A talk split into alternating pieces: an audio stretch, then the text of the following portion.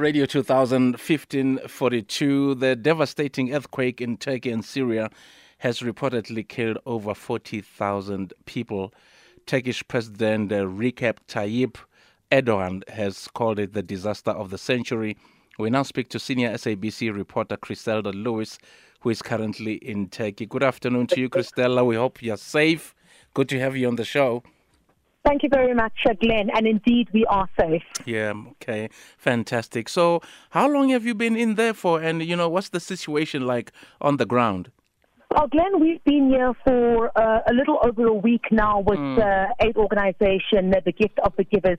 You would know that they sent a specialized team here to assist this country yeah. with uh, the rescue operation. And uh, just to bring you up to speed, uh, just a few moments ago, we are in Ankara at the moment, uh, yes. uh, and we just met with uh, South Africa's ambassador uh, to Turkey here in Ankara, Tipuwa Duba. And she just briefed us uh, as the media that is here with the gift of the givers that um, there are no known South Africans who were killed or injured in this recent Turkey-Syria earthquake. Mm. And indeed, you speak about the death toll, you know, as a result of this catastrophe. It's now nearing 42,000. Mm. So we continue to see the death toll uh, increase this as, uh, you know, uh, rescuers continue to dig through the rubble in the hope of trying to find people alive. Mm. but of course, uh, you know, they're bringing up uh, bodies as well.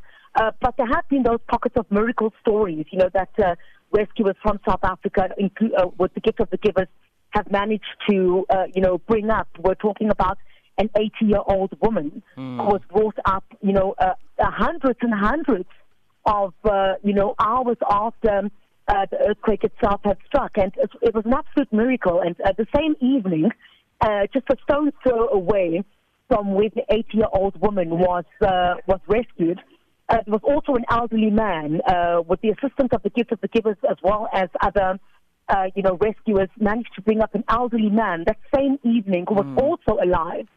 So, uh, you know, the uh, embassy here in Ankara says uh, that um, no known South Africans uh, were killed or injured uh, in this earthquake. However, there are two South Africans that are currently unaccounted for. Mm. They were last in contact with a, a, a couple, a South African couple, about three days ago. Mm. They are believed to be in Mersin, which is about 300 kilometers from the disaster zone.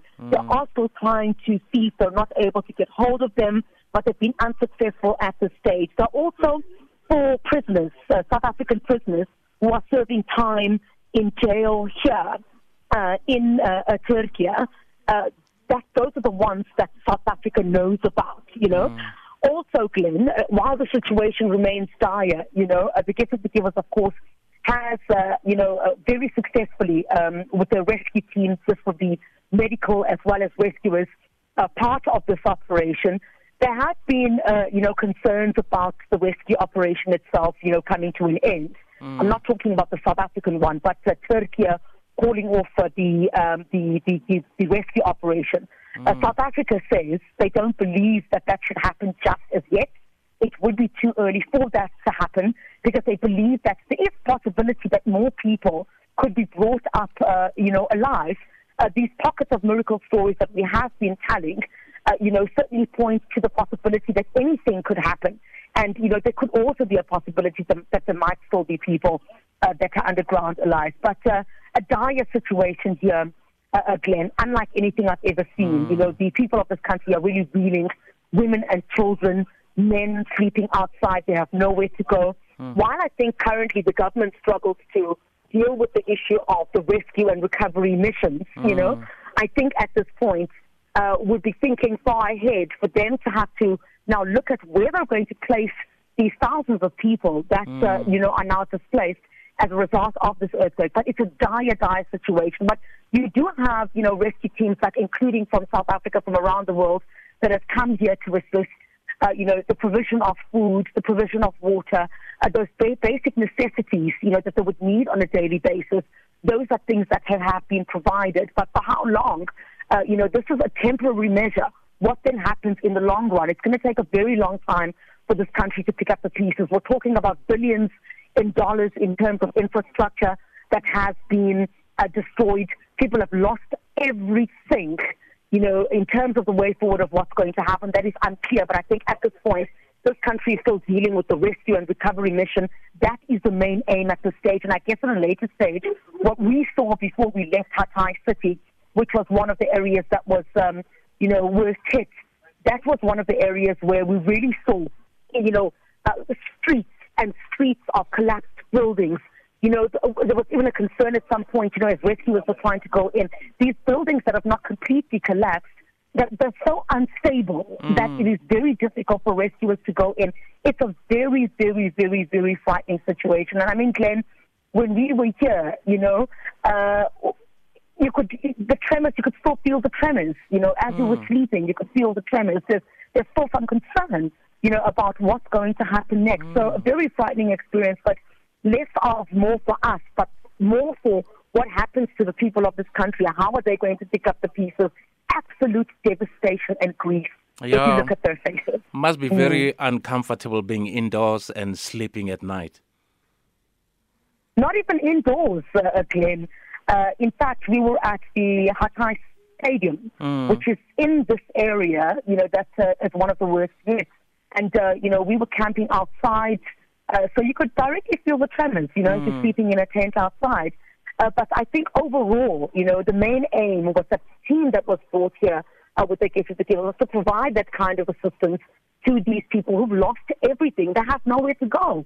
They have nowhere to sleep. They have nothing to eat apart from, of course, these, uh, uh, uh, you know, these good Samaritans who come from all around the world to come and assist, you know, uh, in providing all of this. But for how long is that going to happen? Mm. I mean, we've pulled out of Hatay City at the moment. We've got to return to South Africa en route uh, to Istanbul. We're actually en route to Istanbul uh, from, Ankara, from Ankara at the moment. We're leaving Ankara just after this interview we conducted with the ambassador, just to get a sense of, you know, what South Africa's stance is also a crucial point, uh, uh, uh, uh Glenn, before uh, you let me go, is that you know there's also concern about you know the rescue mission itself, you know, being called off. South Africa says they don't think that that should happen at this stage.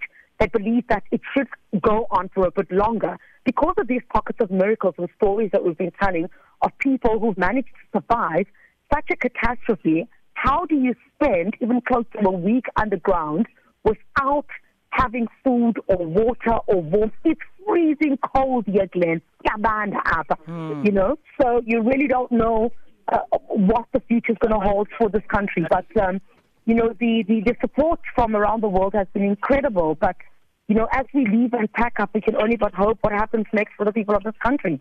So, Chriselda, before I let you go, um, Banyana Banyana mm. arrived in Turkey this week for the Turkish Women's Cup tournament. How how have the officials justified the tournament going ahead in spite of recent events?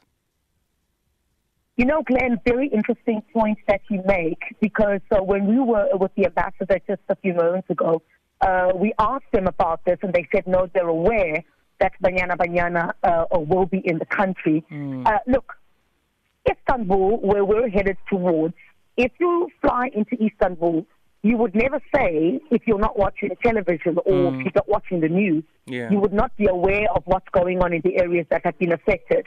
So, yes, I understand that Banyana Banyana will be going to an area that has not been affected to camp mm. before they play this match.